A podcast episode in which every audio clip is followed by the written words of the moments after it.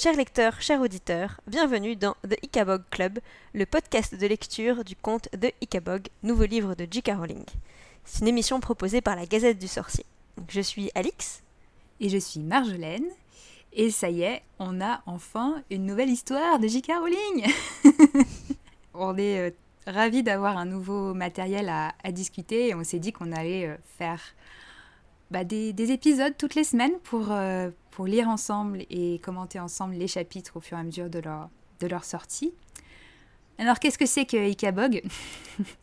Alors, peut-être que vous vous souvenez que J.K. Rowling a parlé à plusieurs reprises de son conte de fées politique qu'elle avait envisagé de publier après Les Reliques de la Mort, et puis elle avait dit que finalement elle n'était pas sûre de le publier et qu'il avait fini en costume d'Halloween comme incarnation de son pire cauchemar, comme un manuscrit oublié. Et puis, donc elle a expliqué qu'elle avait décidé finalement de le ressortir de ses cartons, notamment en raison de toute la période de confinement récente. Elle est allée récupérer son petit carton au grenier, avec l'idée de diffuser le conte pour les enfants en ligne, pour qu'ils aient quelque chose à lire pendant le confinement. Et il faut savoir que c'est un livre qu'elle avait lu à ses enfants, ses deux plus jeunes enfants, qui sont aujourd'hui adolescents. Et bon, elle avait dit que peut-être que finalement ce conte resterait une histoire pour ses enfants. Et finalement, voilà, elle a ressorti ce conte et elle a commencé à le réécrire avec l'aide du coup de ses enfants, qui lui ont partagé leurs souvenirs des lectures à haute voix qu'elle faisait plus jeune, enfin quand ils étaient plus jeunes. Et qui ont dit, moi je me souvenais de ce petit morceau, ce bout d'histoire, cette intrigue, ça serait bien de le remettre dedans. Ouais, je trouve ça vraiment adorable, je trouve ça génial. Donc merci le confinement et merci David et Mackenzie d'avoir encouragé aussi à ce qu'on ait une histoire complète, quoi. C'est vraiment chouette. Voilà, donc les premiers chapitres ont été mis en ligne ce 26 mai. Il y a un site dédié de Ickabog où les chapitres vont sortir au fur et à mesure sur ce site jusqu'au 10 juillet. Et il y aura une traduction française. Voilà, ça a déjà été annoncé par Gallimard. On pourra vous en dire plus très bientôt. Donc, du coup, de Ickabog. Donc on a eu les deux premiers chapitres. Qu'est-ce qu'on peut dire de ces deux premiers chapitres du conte ? Alors on va peut-être commencer par un petit résumé, parce qu'évidemment, si vous lisez l'anglais, on vous invite évidemment à lire les chapitres avant d'écouter l'épisode, ou d'attendre la traduction française si vous voulez avoir le texte complet avant de nous écouter. Mais pour tous ceux qui voudraient se rafraîchir la mémoire, on vous propose peut-être un bref résumé avant de rentrer dans nos avis et nos premières analyses. Donc le premier chapitre, c'est King Fred the Fearless, ou donc le roi Fred le sans frousse, on va dire. Et donc dans ce premier chapitre, en fait, ça nous présente le royaume de Cornucopia, et on rencontre du coup le roi Fred et ses deux amis, Spittleworth et Flapoon, qui semble avoir une mauvaise influence sur le roi Fred, qui est très beau, mais très niais, on peut le dire. Et on est invité à s'émerveiller de toutes les villes du royaume, plus riches les unes que les autres, avec une mention spéciale pour la capitale, Chouville, et ses incomparables pâtisseries. Mais Cornucopia a aussi une contrée sombre, pauvre et désolée tout au nord du royaume, les Marshlands, ou les terres des marais peut-être, et c'est là-haut que naquirent les légendes de l'Ickabog. Et donc, on arrive dans le chapitre 2, qui est nommé l'Ickabog, et on est plongé dans ces légendes concernant cet horrible et redoutable monstre, et on rencontre un jeune garçon, Bert Beamish, qui est terrifié par les récits que l'ami de sa mère lui fait de ce fameux Ickabog, au point d'en faire des cauchemars. Donc les adultes le rassurent, ce sont que des légendes, ce monstre n'existe pas, et pour le consoler, il reçoit un Ickabog en bois qui devient son jouet favori. Mais le chapitre finit en nous annonçant que des ennuis arrivent sur Cornucopia et que peut-être que finalement l'Ickabog ne serait pas qu'une légende. Voilà pour cette introduction. Je trouve que c'est un début très prometteur, personnellement. avant de rentrer dans les détails, je pense que l'impression générale, je trouve que c'est très bon. C'est vraiment... il y a tous les codes du conte qui sont là, mais... Voilà, on retrouve vraiment la plume de Rowling, on retrouve sa créativité, son humour, ouais, le ton est vraiment très particulier. Et du coup, enfin voilà, je suis très excitée de découvrir les prochains chapitres. On propose de commencer par un petit tour sur l'univers en lui-même. Oui, parce que c'est surtout ça qui nous est présenté, en tout cas dans ce premier chapitre en particulier, mais dans le deuxième aussi, puisqu'on apprend plus sur l'Ickabog, mais bon, déjà sur cet univers, ce royaume. Donc, voilà, ce que je trouve qui est très marquant dès le début, c'est la créativité autour des noms, des lieux. Oui. On se souvient de Rowling qui disait qu'elle aimait bien collectionner les noms un peu étranges, même dans les cimetières, ouais, etc. On a eu de quoi faire sur Harry Potter et même dans Cormoran Strike, même si c'est moins imaginatif. Enfin, on n'est pas dans un monde dans un monde imaginaire, donc c'est pas la même chose. Mais oui, mais il y avait quand même beaucoup de sous-entendus, de codes, etc. Et là, c'est vraiment en plus des créations du coup de nouveaux noms qui sont propres à cet univers de contes de fées. On a là, au cas où vous ne l'aurez pas compris, ça n'a rien à voir avec le monde le Wizarding World, ça n'a rien à voir avec Harry Potter. On est dans un monde à part entière qui a ses propres noms, sa propre ambiance, et ça se retrouve du coup dans ces noms qui fonctionnent de la même manière que dans Harry Potter, où on sent qu'il y a un sens derrière, mais on sent même dans la manière dont ils sont faits, dans quelle langue ça mobilise, qu'on est dans un autre univers, quoi. Mm. Donc on peut commencer déjà par le nom peut-être du royaume, Cornucopia. Donc, qui veut dire littéralement corne d'abondance en anglais. Et donc le royaume porte très bien son nom, puisque tout ce premier chapitre, ça nous décrit les différentes villes qui produisent, Chouville qui produit la pâtisserie, Kurdsburg qui produit le fromage, Baronstown les charcuteries. Ouais. Et j'en oublie une, Jéroboam, le vin qui produit ouais, du vin, donc voilà, on a, et à chaque fois qu'évidemment le meilleur dans son domaine pour chaque mets, pour chaque recette. Je sais pas pour toi, mais les descriptions des pâtisseries de Chouville, mais j'en avais l'eau à la bouche. Ça donne très faim. Et alors, on va essayer, je pense, de ne pas non plus, trop essayer de rapprocher forcément de Ickabog de Harry Potter, parce que le but c'est quand même d'avoir deux histoires distinctes. Mais voilà, il y a inévitablement des parallèles à faire et des choses à mettre... Est-ce que tu penserais à Honeydukes, hein? Mais je pensais, de manière générale, en fait, il y a énormément de descriptions de nourriture dans Harry Potter. Quand on pense à tous les banquets de Poudlard, les repas au terrier, effectivement, Honeydukes, quand on nous parle aussi... la première description de la bière au beurre, c'est quelque chose qui donne vachement envie. et du coup, là, j'ai vraiment retrouvé ça. C'est vrai que là, les pâtisseries qui sont si bonnes que, que si elles ne font pas pleurer un homme de plaisir lorsqu'il la mange, c'est un échec. Oui, j'adore cette phrase. Et elle n'est plus jamais servie dans une pâtisserie de Chouville.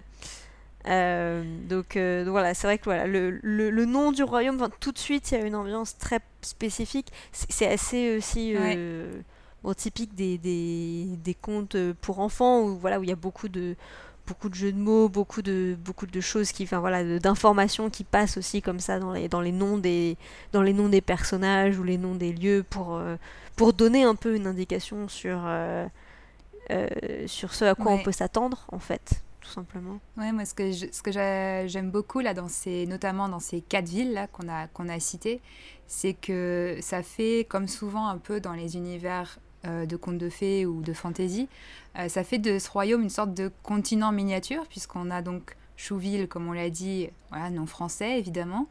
On a Kurdsburg qui là est plus une référence, donc Kurdsburg qui est une référence plus peut-être allemande. Baronstown, bien anglais, Et Jéroboam, qui est un nom hébreu, qui est donc... alors, c'est un nom en plus que... Alors, je sais, alors autant Cornucopia, alors c'est petit aparté, Cornucopia, j'ai reconnu ce nom pour avoir lu dernièrement le dernier tome de La Passe-Miroir, pour ceux qui connaissent, où il y a quelque chose en rapport avec ça, pour ne pas vous spoiler. Et Jéroboam, ça m'a fait tilt aussi, puisque ça m'a fait penser à la dernière saison de Westworld. On trouve ce nom plutôt de Réoboam, là, mais qui est le même origine, c'est des noms de rois d'Israël.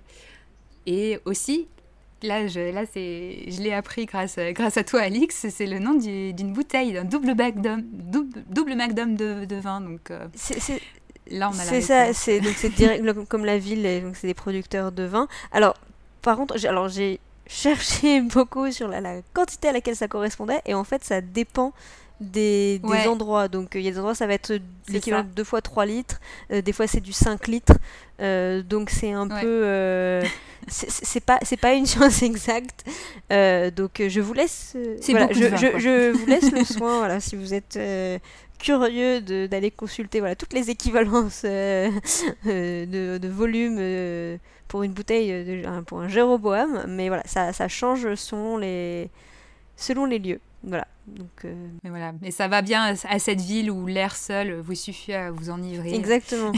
Mais et du coup, c'est, enfin, ouais, je ne sais pas ce qu'ils feront pour la traduction française, mais j'espère que, enfin, j'aimerais bien personnellement que les noms ne soient pas changés, parce que ouais. Bon, voilà, déjà Jéroboam, on peut, enfin, ça se traduit pas ça littéralement, hein, ça en français. Chouville, c'est pareil, et du coup avoir ce décalage entre voilà, Chouville qui sonne très français, qui évoque du coup les choux pâtissiers, pas le légume évidemment, et Baronstown et Kurdsburg qui sonnent allemand. Je trouve que voilà, ce décalage qui se crée sur les noms de villes, voilà, ajoute vraiment quelque chose.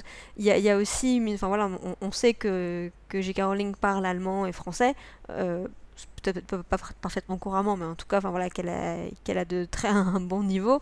Donc ça fait aussi partie, voilà, de la richesse de l'univers. C'est des noms qui sont calculés, donc voilà. Personnellement, j'aimerais bien que ça soit conservé tel quel dans les traductions, ouais. Pas juste la traduction française, même dans les autres traductions. Les autres traductions. Ça serait, je pense que ça serait intéressant.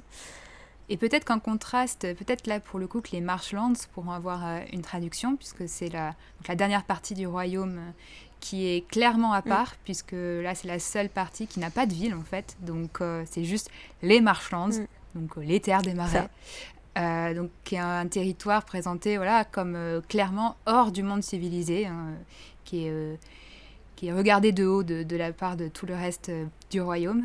Donc déjà ça nous pose... une ambiance, et on va y revenir, mais c'est clairement une terre à part, et ça on le retrouve souvent, hein, dans les univers de fantasy ou de contes de fées, cette terre mystérieuse, pleine de brume et de créatures, l'endroit, voilà, un peu étrange, l'endroit que les gens un peu redoutent, parce que du coup voilà, on a c'est dans les Marshlands, enfin voilà, d'où vient la légende de l'Ickabog. C'est enfin du coup marsh, littéralement c'est un marécage, donc enfin c'est aussi pas du coup, c'est pas très esthétique non plus comparé, enfin voilà, à ces villes qui sont décrites comme des endroits sublimes, entourés de prés verdoyants et de rivières, ouais. de rivières étincelantes avec des animaux qui sont et qui, voilà, qui sont sublimes, qui d'un blanc pur, etc. Enfin, il y a vraiment une logorée sur, voilà, dans la description de la première partie du royaume, et puis tout de suite, voilà, ça bascule.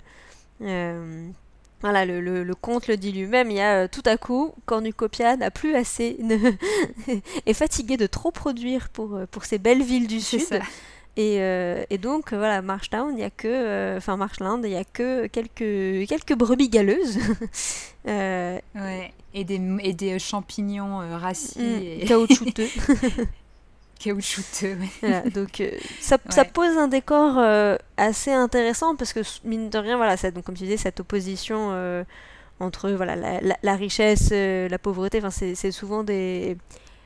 Enfin voilà, ça fonctionne souvent comme ça, par opposition dans les contes, et on sent inévitablement que il va y avoir une collision à un moment. Il va y avoir les deux univers vont un peu se rencontrer, s'influencer et voilà. Est-ce que Et si on parle d'un conte politique, et c'est même pas là, en plus, la manière dont elle nous présente en plus la relation entre les personnes qui vivent dans ces magnifiques villes et les Marshlands où les autres se moquent d'eux pour leur accent ou parce qu'ils sont ils sont pauvres, pouilleux, ils ont un accent rocailleux. Enfin, c'est très là on a vraiment si on parle encore une fois d'un conte de fées politique, on sent que il y a un sous-texte, clairement des inégalités là dans cette répartition des richesses dans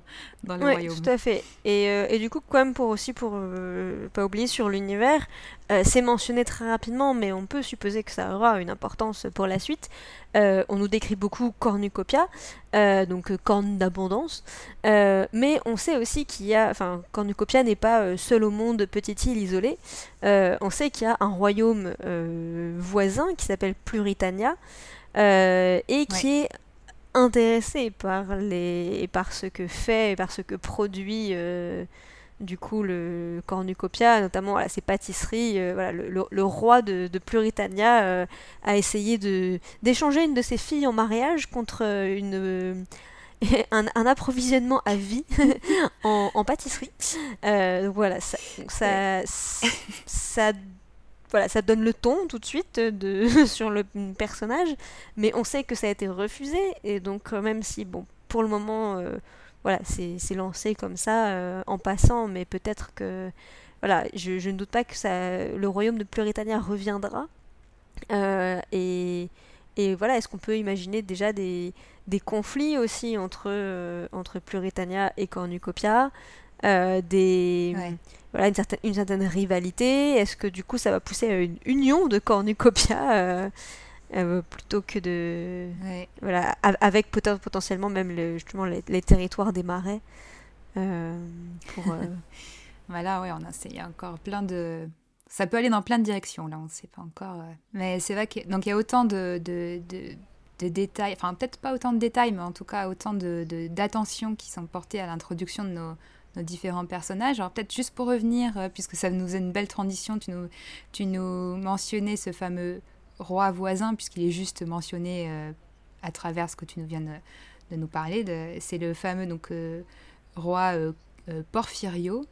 Et encore une fois, là, rien qu'avec ce premier exemple, on va revenir sur les autres après, mais on a une référence qu'on peut retrouver dans l'histoire, qui peut-être nous donne aussi des informations sur ce roi voisin. Et donc là, c'est toi qui l'as retrouvé... Alix, là, ce Porfirio Diaz. Porfirio, alors ça a une signification, en tout cas ça évoque un dictateur mexicain. Enfin, officiellement président, mais pendant 34 ans, donc je sais pas si... Donc il a été président / leader autoritaire du Mexique pendant 34 ans, entre la fin du 19e siècle et le début du 20e siècle. Et il a tellement marqué le Mexique de ces années-là que, en fait, la période de son régime est appelée la période du Porfiriat. Donc, c'est... c'est ça. C'est un nom qui reste marqué dans l'histoire du Mexique. Donc, ça semble pas être une coïncidence. Le choix n'est peut-être sans doute pas anodin. Après, faut... Je ne doute pas effectivement que il puisse se révéler être un roi extrêmement tyrannique et cruel. À nouveau, ça n'a pas été choisi au hasard, donc c'est un indice. Et je pense que ce qu'il faut aussi garder en tête, c'est que donc c'est un conte qui est destiné aux enfants à partir de 7-9 ans, mais pour qu'ils puissent le lire de manière autonome. Mais comme Rowling disait, c'est aussi un conte qui peut être... qui a été pensé pour être lu à voix haute, et qui dit lecture à voix haute dit lu la plupart du temps par des parents ou des membres de la famille ou quoi, donc des adultes, donc des gens qui vont pouvoir comprendre ce type de référence. Et c'est assez fréquent d'avoir dans des contes des blagues ou des sous-entendus ou des voilà, des petites... Des références, différents niveaux de lecture. C'est ça, pour... Ouais, c'est ça qui fait la beauté des contes en général, hein, d'ailleurs. C'est ces différents niveaux de lecture. Puis là, en plus, on rajoute une couche où J.K. Rowling non seulement s'amuse avec ses contes à faire un message, une morale, etc. On avait le cas avec Beedle le Bard. Mais en plus, elle joue avec ce qu'elle a l'habitude de faire dans Harry Potter ou Cormoran Strike, avec... des références qui ne sont pas forcément des références internes à l'univers de son conte, mais qui font des références à notre monde, quoi. Donc c'est chouette. Mais pour revenir sur peut-être les personnages sur lesquels on a un peu plus de détails, qui vont peut-être un peu plus au centre des intrigues, le fameux roi, Fred the Fearless, donc Fred le sans-frousse. Donc là, clairement, c'est un archétype du gentil, trop gentil, comme tu nous disais. Oui, c'est vraiment ça. Enfin, il est... C'est vraiment pas quelqu'un qui est méchant, pour le coup. Enfin, voilà, on dit qu'il sourit à tout le monde, qu'il salue les gens, qu'il est tout à fait respectable, qu'il fait ce qu'on lui demande.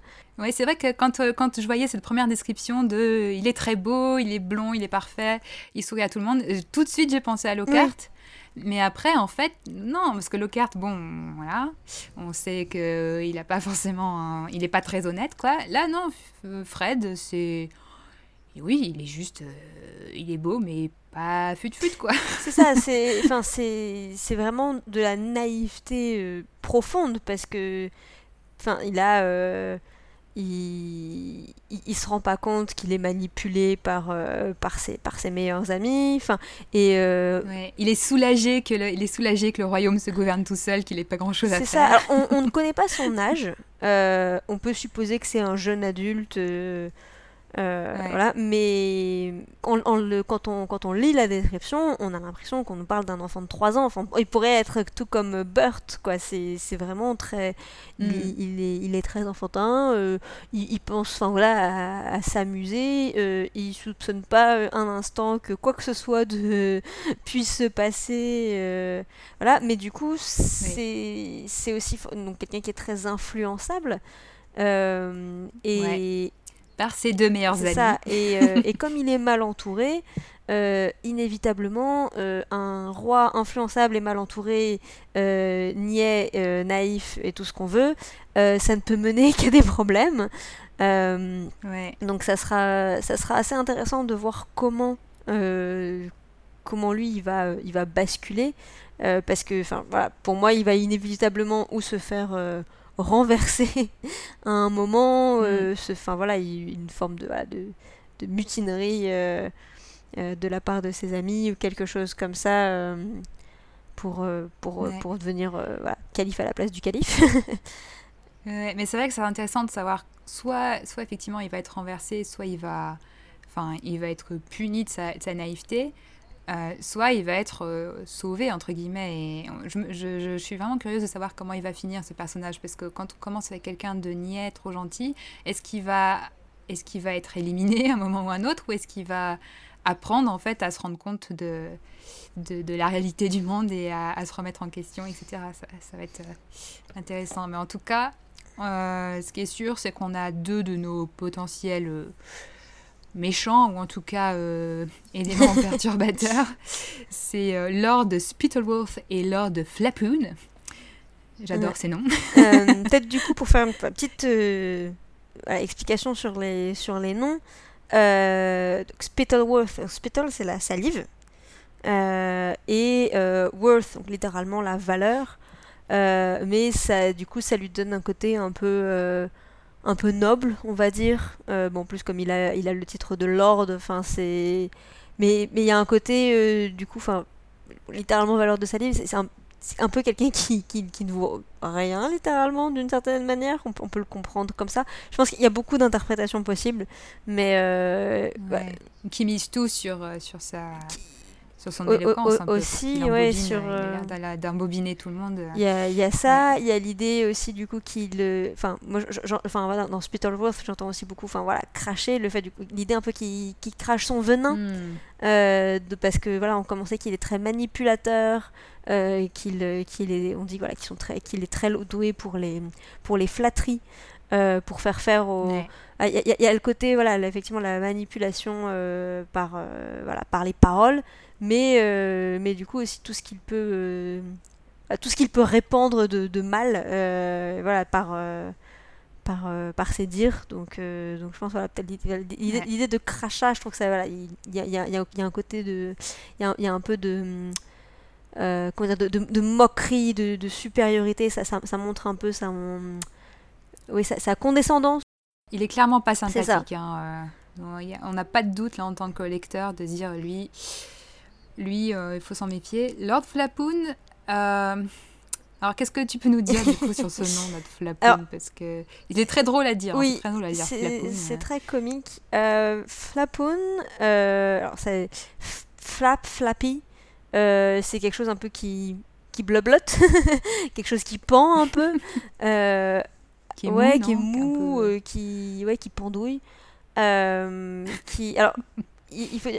a une description de Lord Flapoon qui est quelqu'un de très rougeau, très très gros. Donc ça évoque clairement, ça rappelle beaucoup les descriptions des Dursley.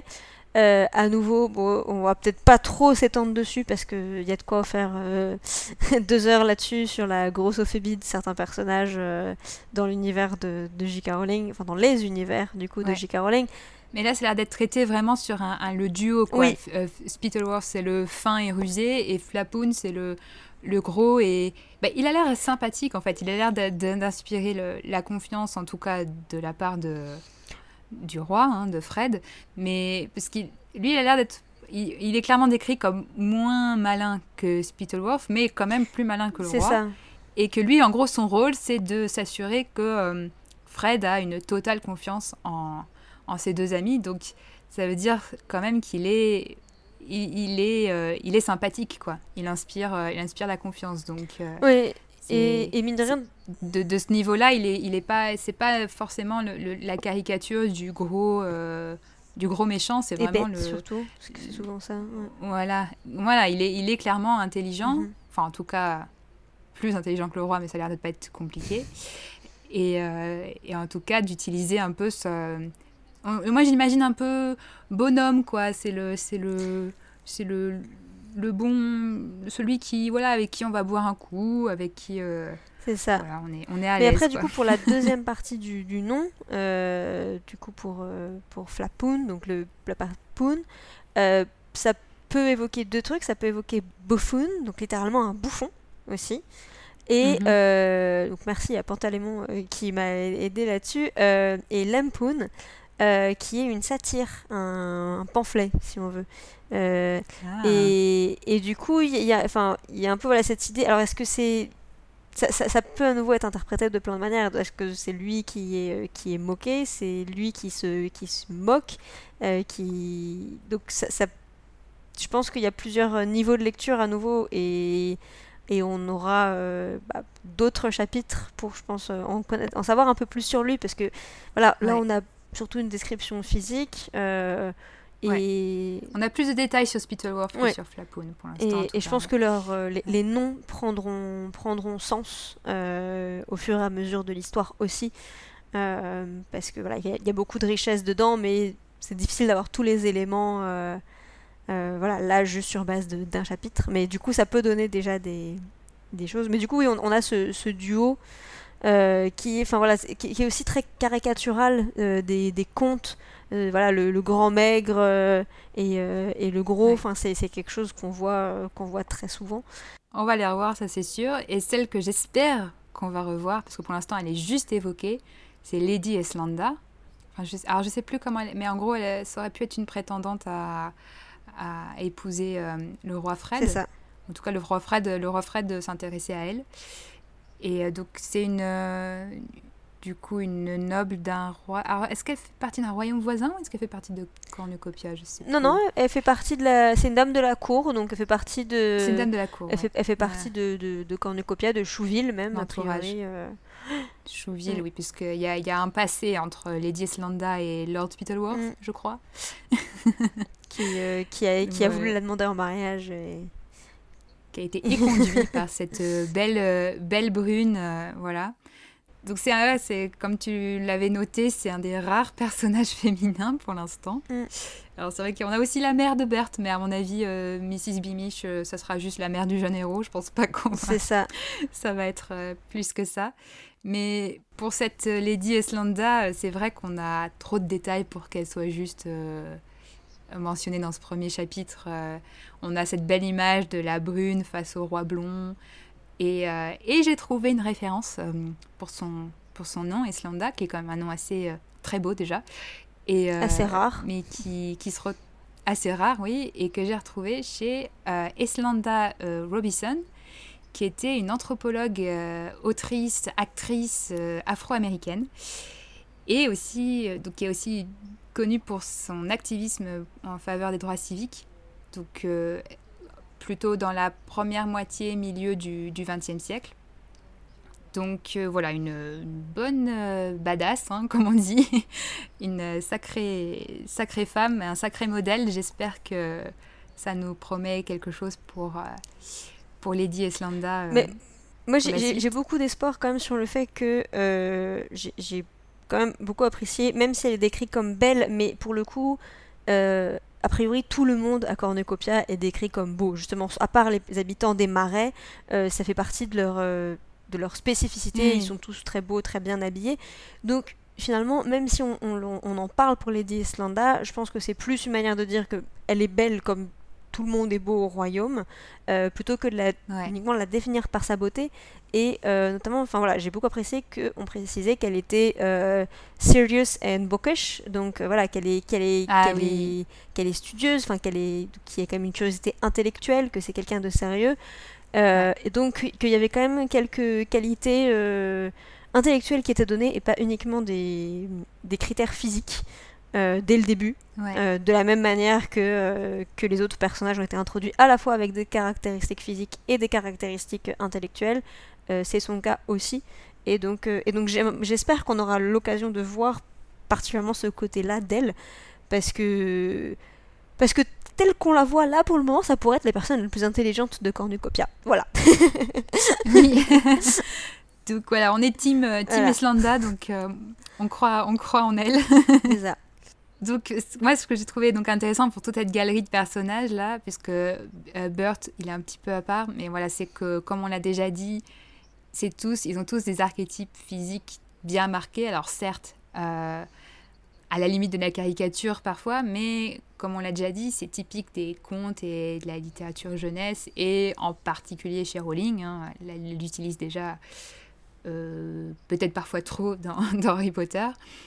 Et voilà, ça permet que tous ces noms, on les associe immédiatement à des caractéristiques physiques et ça aide, surtout dans une littérature orale, à s'en souvenir, quoi. Et à ce niveau-là, je trouve que donc, notre petit héros qu'on rencontre au chapitre 2, Bert Beamish, là, pour le coup, il me semble pas qu'on ait de description physique de Bert. Non. Et je pense que c'est typiquement pour faire un jeune héros dans lequel le jeune lecteur va pouvoir s'y projeter. En fait, on invite vraiment le jeune lecteur ou celui qui est le jeune enfant, qui écoute le conte à se projeter dans Bert, à dire voilà, je vais être le Bert de l'histoire. Complètement. Quoi. Donc voilà, ce petit Bert, il a pas de... Même au niveau de son caractère, bon bah il fait un cauchemar, mais c'est tout quoi. Pour l'instant, c'est le personnage ouvert, quoi, qui permet de s'identifier. C'est ça. Enfin, finalement, tout ce qu'on sait de lui, c'est son âge. On sait qu'il a 5 ans.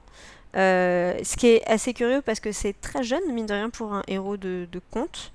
On y reviendra après. Et du coup, qu'il a quand même une certaine imagination parce qu'il croit aux légendes de l'Ickabog. Et du coup, ça, je pense que c'est quand même aussi un élément clé. C'est que du coup, enfin voilà, il y a une... Il y a une ouverture à ce niveau-là.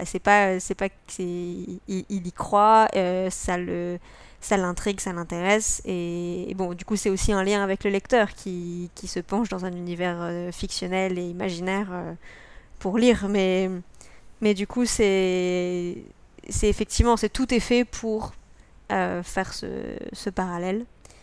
Bon, ouais. On a un peu parlé du coup Mrs. Beamish qui est sa mère, mais qui est là en priori voilà, juste pour qui le rassure hein, là, voilà, c'est toute cette scène avec lui où elle le console. Elle représente le monde des adultes quoi, c'est ça. Celle qui est... parce que rationnel et qui... Voilà, qui...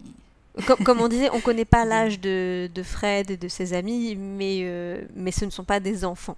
Ils vont chasser le cerf dans la forêt. Enfin, voilà, c'est pas... Donc Bert, pour l'instant, c'est vraiment le seul enfant qui est à peu près l'âge d'un lecteur potentiel de ce conte. Donc voilà, c'est vraiment lui le référent. On a le Mr. Dovetail aussi, qui est celui qui raconte l'histoire, qui est un peu à l'origine d'une perturbation du coup. Donc ça sera intéressant de voir s'il reste dans ce rôle finalement où c'est juste celui qui a amené et puis après Bert va vivre ses aventures et c'est lui qui fait peut-être l'action la plus importante peut-être de ces deux premiers chapitres, qui est d'offrir à Bert un Ickabog en bois, qui va devenir son jouet préféré. On l'a juste mentionné dans le résumé, mais je pense que voilà, ça c'est vraiment une image très forte et que j'adore personnellement, de la peur réappropriée par cette petite figurine du monstre qui devient avec lequel Bert va grandir. Donc c'est une belle image. Donc merci. Merci. En tout cas, s'il a que ce rôle-là, ça va être un rôle, je pense, important. Mais surtout, ce que je trouve très intéressant, c'est que du coup, l'Ickabog, personnage dont on n'a pas encore parlé, le personnage fantôme, ce qui est particulièrement intéressant dans la façon dont il est introduit, c'est qu'on nous dit c'est une légende, et donc personne ne connaît vraiment son apparence parce que son apparence et ses caractéristiques changent en fonction de la personne qui raconte son histoire. Donc il y a, c'est vraiment, enfin, ça correspond totalement, voilà, l'idée de d'incarner ses peurs, voilà, dans les légendes. Ça me rappelle un peu, moi personnellement, l'Épouvantard aussi, l'idée où voilà, chacun le décrit et en fait, enfin, inévitablement, je pense qu'il y a un mécanisme inconscient où on va le décrire avec les éléments qui nous font le plus peur pour en rajouter une couche, pour le rendre encore plus terrifiant à nos yeux. Parce que quelqu'un qui n'a pas peur des serpents, par exemple, ça ne va pas lui venir à l'esprit de décrire l'Ickabog comme quelque chose qui a la forme d'un serpent. S'il a peur des araignées, il va décrire avec plutôt des pattes d'araignée. Et donc du coup, il y a tout ce mécanisme et toute cette légende qui se construit autour de ça. Et du coup, je trouve que l'introduction de ce jouet est d'autant plus intéressante parce que le jouet, il fixe une apparence. Ce jouet en bois, alors que c'est un animal une créature dont personne ne sait rien d'une certaine manière, qui n'est que légende, ce jouet, il lui fixe quelque chose et donc d'une certaine manière, ça le rend plus réel, mais ça le rend aussi, du coup, par ce moment où il est plus réel, on peut se le représenter. Pour des enfants surtout qui disent que voilà, les enfants s'amusent à imaginer comment ils combattraient l'Ickabod, c'est aussi du coup je sais à quoi il ressemble, je sais comment il est, donc je peux surmonter cette peur parce que je sais à quoi m'attendre. C'est plus il symbolise plus l'inconnu, et du coup tout ce qui toutes les peurs plus irrationnelles que ça peut déclencher, il tient dans le creux de la main. Et c'est quelque chose à qui il fait faire ce qu'il veut, puisque c'est son jouet. Oui. Oui, c'est peut-être un indice sur le fait que voilà, si c'est... On ne sait pas encore ce que représente exactement l'Ickabog et ce que ça va représenter comme menace réelle, mais ça laisse envisager que dans tous les cas, la clé va probablement venir des enfants, de leur imagination, et qu'ils auront quelque chose de plus que les adultes, en tout cas, pour affronter ce qui arrive, quoi. Et du coup, voilà, pour quand même parler un peu de ce nom Ickabog, qui a déconcerté pas mal de personnes quand il a été annoncé. C'est un nom qui est inventé, ça n'a pas... j'ai trouvé aucune occurrence personnellement de quelque chose qui avait déjà... que ça pouvait déjà correspondre. Mais si on essaie un peu de le décomposer, bog, c'est un marécage, à nouveau, et icky. Bon, ick, c'est un suffixe en anglais qui sert souvent à former des adjectifs, mais du coup, là, ça évoque... c'est très proche de slicky, qui est l'idée de quelque chose de gluant, de collant. Et donc moi c'est un peu ça que ça m'évoque, donc un marécage gluant. Alors dans voilà, proposition, le glu bourbeux. Voilà. C'est un peu ce que ça évoque. Voilà. Ouais. Et c'est vrai que là, il y a aussi, moi, spontanément, et même quand j'en ai parlé à ma mère, tout de suite, ça nous a fait penser à Ichabod Crane, donc le personnage de la légende de Sleepy Hollow qui enquête sur ce fameux cavalier sans tête. Ouais, c'est vrai que dans la consonance, ça nous rappelle Ichabod. Mais c'est vrai que le Ickabog, voilà, c'est vraiment, c'est pas un nom, quoi, c'est l'Ickabog, quoi, c'est ouais, Ickabog. C'est une créature. Donc c'est une créature comme le comment il s'appelle déjà, le monstre sous le lit, quoi, ou le monstre dans le boogeyman. Voilà, c'est un peu oui, c'est ça, ou l'abominable homme des neiges, ou voilà, c'est la créature un peu de cauchemar, mais enfin, son nom prendra sans doute un peu plus sens une fois qu'on en saura plus, mais on sait voilà, qui vit, ouais, a priori. Enfin, voilà, selon toutes les légendes qui concordent, on est quand même dans cette idée de, voilà, de créature qui vit dans les marécages, etc. Les marécages brumeux. Donc en tout cas, ça colle à ce niveau-là, l'idée d'un... voilà, le gluant et de marécageux. Voilà. Mais du coup, voilà, je pense qu'on a fait le tour des personnages. Voilà, ces deux premiers chapitres, ça pose à la fois l'univers et les personnages. Donc, on aura probablement plus d'éléments d'intrigue à discuter dans les prochains épisodes.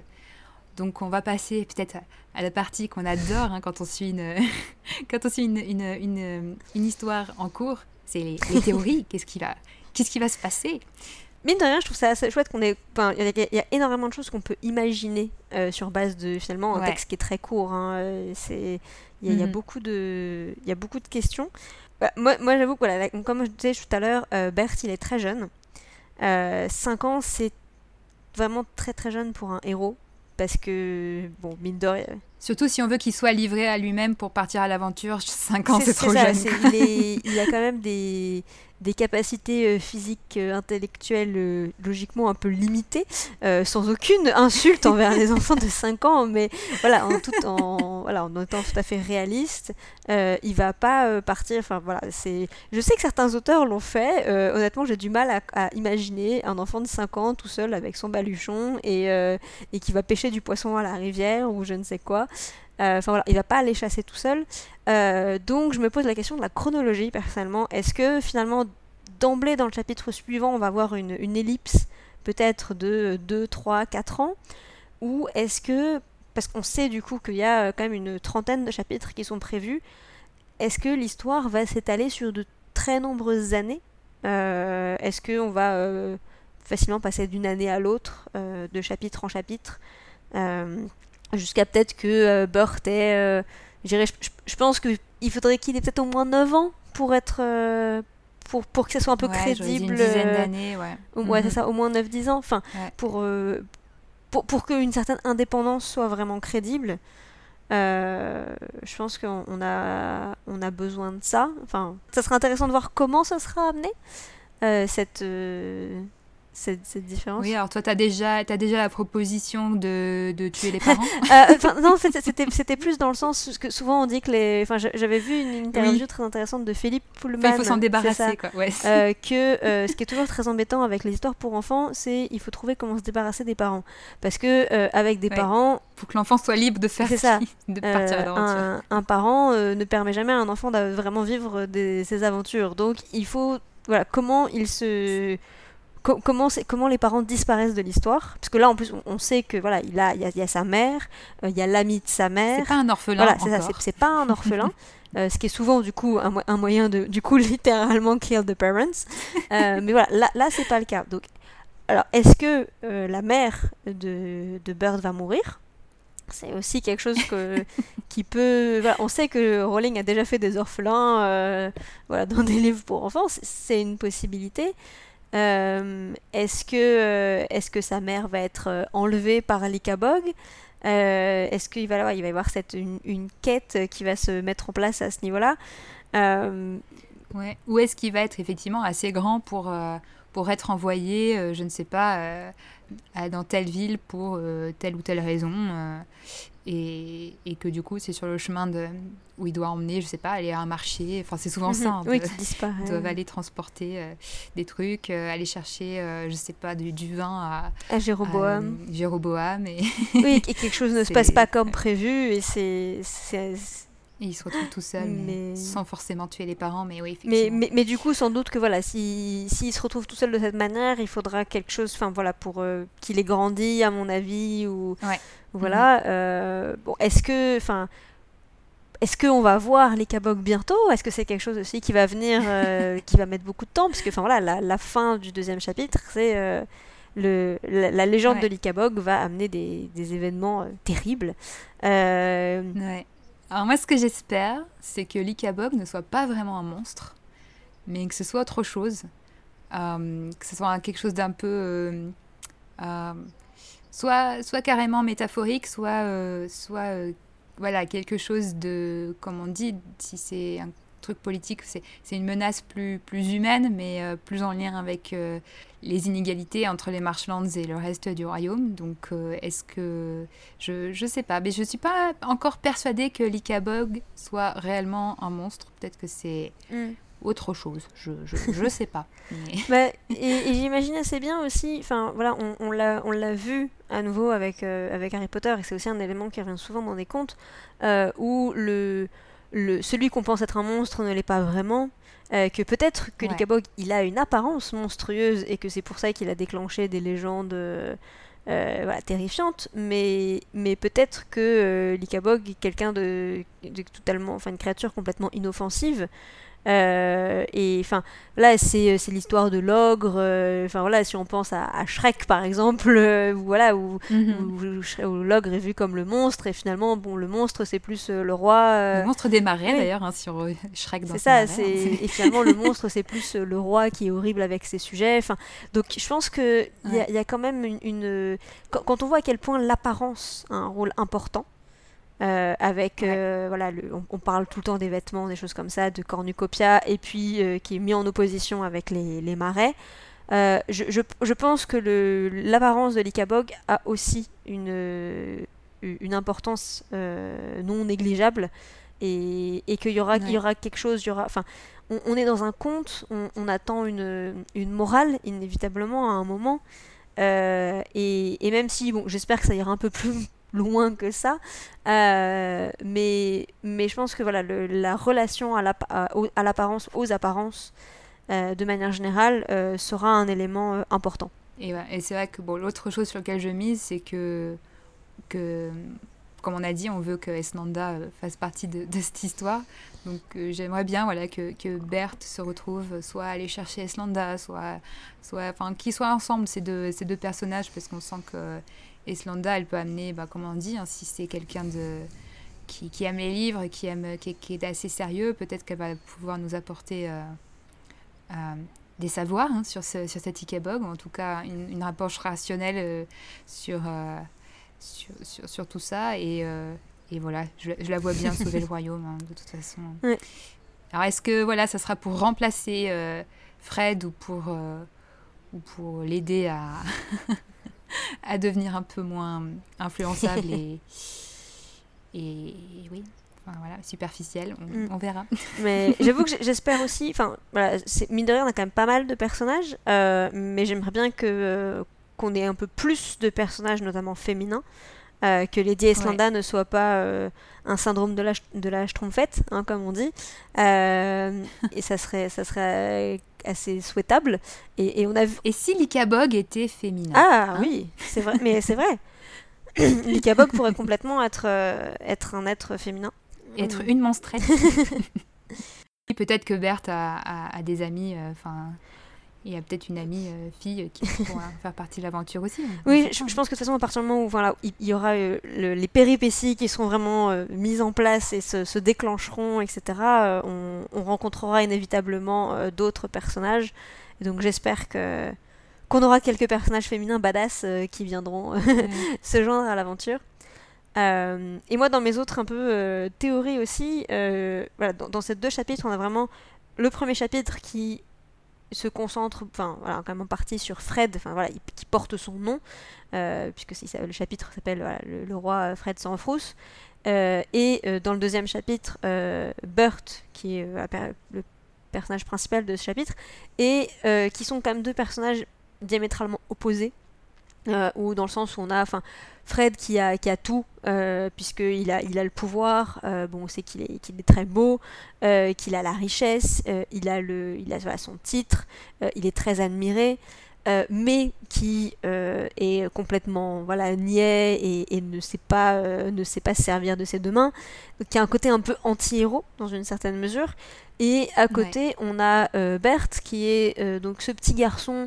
Alors, même si visiblement c'est un petit garçon de Chouville, hein, puisqu'on nous dit qu'ils habitent à Chouville, que Monsieur Dovetail, le voisin, est le meilleur menuisier de Chouville. Donc, il est quand même plus privilégié a priori que les habitants des Marais, mais c'est a priori un petit garçon quelconque.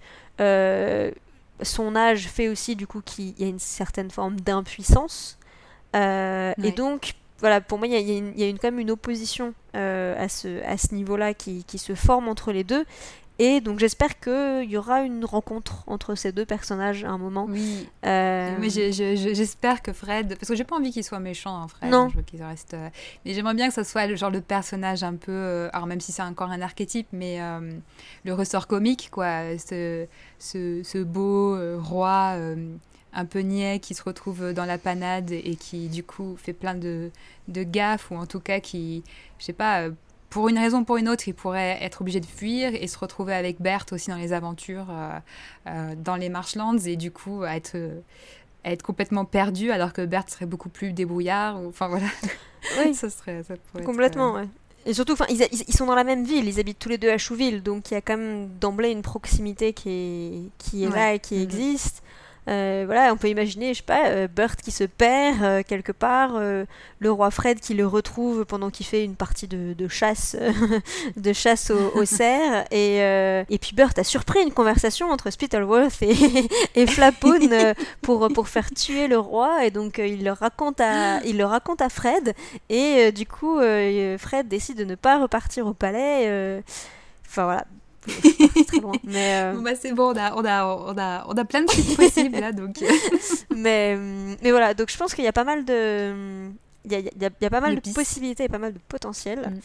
Et j'ai hâte de voir les épisodes suivants pour voir comment ces théories vont se valider ou non. Ça sera très drôle aussi de réécouter nos théories quand on aura le fin mot. Bon là on est tellement parti dans tous les sens qu'il y aura au moins une partie de ce qu'on a dit qui va se vérifier, je pense. Oui, et au moins une autre partie qui ne se vérifiera pas du tout. Oui. Bon bah comme vous avez pu le constater, on est déjà très inspiré par ces deux premiers chapitres. Donc l'objectif est de faire un épisode par semaine pour discuter de tous les chapitres qui seront sortis depuis le dernier épisode qu'on aura enregistré. Et en attendant, n'hésitez pas à nous contacter sur les réseaux sociaux de La Gazette du Sorcier ou sur le site de La Gazette pour nous dire ce que vous pensez de ces premiers chapitres et de ce que vous pensez de ce format aussi qu'on teste pour accompagner la sortie de l'Ickabog. Et on remercie Panta pour le générique. N'hésitez pas à réagir en commentaire voilà, sur La Gazette. Partagez-nous vos théories, dites-nous si vous pensez qu'on est complètement à côté de la plaque, ou si vous êtes d'accord avec nous, ce que vous en pensez, etc. On espère avoir l'occasion de discuter voilà, avec vous, voilà, d'entendre vos réactions et de débattre avec vous. Voilà. C'est une expérience assez intéressante d'avoir voilà, l'histoire comme ça qui est diffusée par épisode, façon feuilleton. Voilà, au format sériel. C'est une occasion d'interagir. Voilà. Et donc, on vous donne rendez-vous la semaine prochaine. À bientôt à Cornucopia.